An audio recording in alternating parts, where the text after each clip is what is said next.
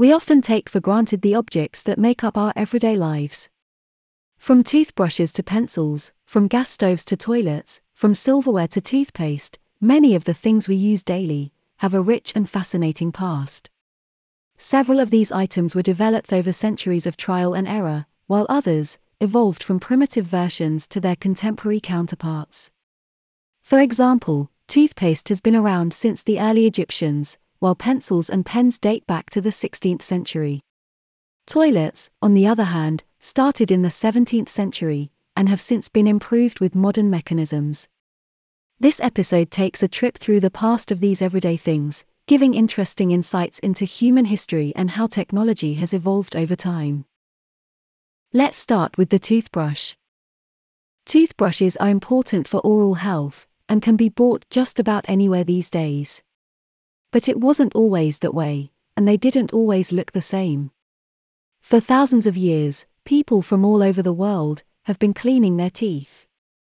The first known are the ancient Egyptians, around 5000 BC, who are believed to have rubbed their choppers with powders made of eggshells and ox hooves. For the same purpose, the Romans used sticks with frayed ends, and the Greeks, for their part, employed rough clothes. On the opposite side of the world, the Chinese adopted coarse animal hairs to make toothbrushes out of bamboo or ivory. Historians think that travelers in the Middle Ages brought toothbrushes from China to Europe, where those tools began to use hog bristles to clean the Europeans' teeth. But it wasn't until 1780 that an English entrepreneur called William Addis came up with the first toothbrush, which was then massively produced. Addis, a rebel, a rioter if you will, spent a while in prison. There, he thought about how to improve the way people cleaned their teeth.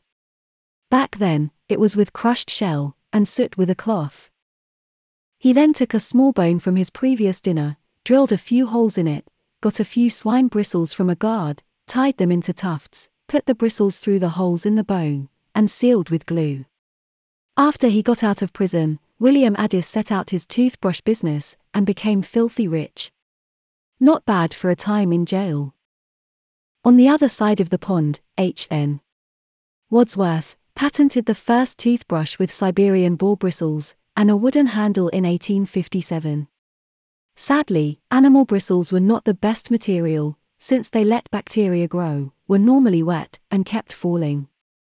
The 20th century gave way to new technologies. In 1938, DuPont chemist Wallace Carothers invented the first nylon bristle toothbrush, which became very popular. Handles also changed, with thermoplastic materials being the most common. In the 1950s, electric toothbrushes came out. The first one, called the Broxodent, was created in Switzerland in 1954. In 1977, Johnson & Johnson launched Reach, a tool with an angled head device to reach the back teeth. A year later, Dr. George C. Collis developed the Collis Curve, a toothbrush with curved bristles that fitted the shape of the teeth, making it easy to clean between them as well as in the sulcular areas. Nowadays, different types of toothbrushes flood the market, in a wide variety of sizes and shapes, from manual to electric. However, the design has changed little since the times of the Egyptians. They all have a head, a handle, and bristles. Let's move on with toothpaste. Egyptians were at the forefront of oral health. Around 5000 BC, they used paste to clean their teeth, just like we do today. In 500 BC, other cultures, including the Greeks and Romans, as well as people in India and China, were known to use toothpaste for teeth and gums cleaning, whiten teeth, and freshen breath. But the ingredients in the paste were highly abrasive and not hygienic, such as pumice, ox hooves ashes, and burnt eggshells. It was different in China. While the Greeks and Romans chose crushed bones, oyster shells, charcoal, and tree bark, the Chinese used ginseng, herbal mints, and salt. In the 1850s, dentifrices had chalk or soap in it. It took many centuries for toothpaste to become what we know today. Colgate, a pioneer in the production of toothpaste, began making the product in jars in 1873, and in the 1890s introduced the toothpaste in a tube, like the one we use now. Since 1945, a different combination of ingredients has been used to replace soap in toothpaste, resulting in a smoother paste. Thanks to improvements in dental research, during the late 20th century, manufacturers have created modern toothpastes to tackle conditions such as tooth sensitivity and decay. Today, toothpaste typically has fluoride, coloring, flavoring, sweeteners, and other components to keep it smooth, bubbly, and moist. Toothpaste has come a long way. Nowadays, they are designed to clean, freshen breath, and help with oral hygiene. Moving on, we have pencils. Are you aware that the pencils of today owe themselves to the old Roman writing tool, the stylus? Scribes used this thin metal rod to leave a faint, yet legible mark on papyrus, which was an ancient form of paper. Many centuries later, Simonio and Lyndiana Bernacotti invented the first wooden pencil. When a huge graphite stockpile was found in Borrowdale, England, in 1564, its use became common, because it left a darker impression than lead, which was used to leave marks on paper, but its softness and frailty made it difficult to handle without a holder. Initially, graphite rods were bound with strings. After that, the graphite was placed in hollowed out wooden sticks, thus forming the wood cased pencil.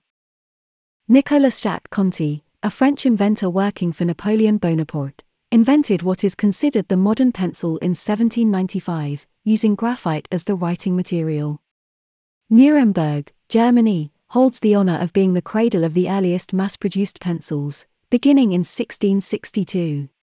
The 19th century Industrial Revolution led to the development of a thriving pencil industry, made possible by companies such as Faber Castell, created in 1761, Lyra in 1806, Staedtler in 1670s, and others. The reign of pencils had begun. America was a different story. Back then, colonists had to rely on pencils sourced from overseas, until the war with England put an end to the imports. William Munroe, a carpenter from Concord, Massachusetts, is regarded for producing the first American wooden pencils in 1812. Another Concord citizen, the renowned author Henry David Thoreau, was also known for his pencil making skill. The burgeoning American pencil industry kickstart when the Joseph Dixon Crucible Company, now Dixon Ticonderoga, and other businesses got in on the action, and New York and New Jersey housed German pencil makers like Faber-Castell, Eberhard Faber, Eagle Pencil Company, later Berol, and General Pencil Company, towards the end of the 19th century. In the late 1800s, natural and unpainted pencils were the first mass-produced pencils. But, by the 1890s, many manufacturers started painting and imprinting their products with brand names, making them easier to find, thereby increasing sales. The world's oldest pencil was unknown to the world until discovered in the 1960s, during the renovation of a house built in 1630. It is assumed that carpenters forgot the pencil while working on the property, and had been hidden away in the attic for centuries. Now, it owns the title of the oldest pencil on Earth, living in the Faber Castell archives. Now it's the turn for pens, mightier than the sword. Pens are common today. We carry them with us in our pockets, backpacks, in the car, and we use them to take notes, write post its, sign documents, even to write phone numbers on our hands, if somehow we cannot do it on our smartphones. As with pencils, they can be bought almost anywhere. But around 3000 BC, the Egyptians had neither paper nor pens. They used reeds to write and draw on tablets of papyrus. Reed brushes saw their demise many centuries later, when feathers of large birds proved more efficient in writing on parchments, replacement of papyrus. It remained that way for countless generations. The quill pen continued being the preferred method of writing.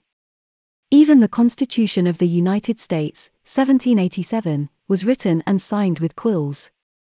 The 19th century opened the doors for metal pens, with John Mitchell mass producing them with metallic points in 1822, making them immensely popular.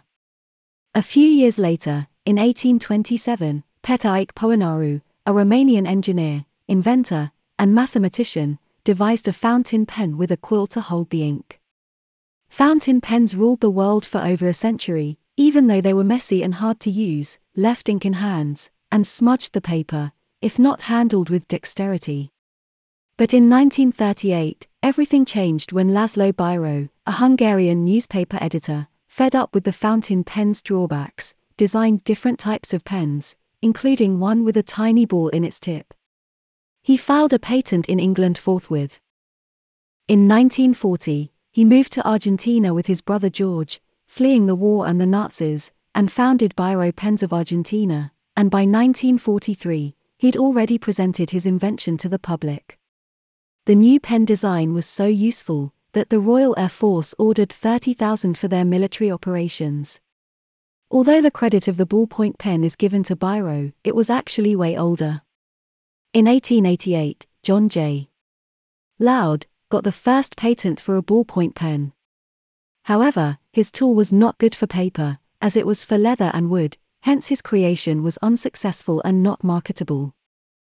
Going back to the 20th century, but this time in the United States, the Reynolds International Pen Company started selling a new ink pen, vowing to eliminate the headaches writers had with fountain pens. It was the same design as Biro's, a ball in the nib, quick drying fluid, and no stains, but Reynolds didn't know about it, until the head of the US company was on business in South America. But the issue with Reynolds's pens was the cost. It was $12.50 in 1945, which is like 138 pounds in today's money. The rise of plastics lowered costs, and ballpoint pens ascended to their peak with the arrival of Bic. Ballpoints were somewhat luxury items until December 1950, when Marcel Bich, an Italian born French, designed something meant for everybody. He led the company that shaped the pen business. To achieve his goal, Bic changed production techniques and used plastics in the new Bic pens, making them inexpensive compared with competing products in the market. The difference was astounding. The first ballpoints in the UK cost around 55 shillings, but a Bic only cost 1 shilling, and did the same as its expensive counterparts. Other pen designs surfaced in the decades to follow, such as the felt-tipped pen, created by Yukio Hori, of the Tokyo Stationery Company in the 1960s, and the erasable ballpoint pen, introduced by Papermate in 1979. It is amazing to know how far we have come with our everyday items. The history of common things is an interesting and varied one, whether they are as small as a pencil or as large as a skyscraper. There is more to come. This is today's focus of attention.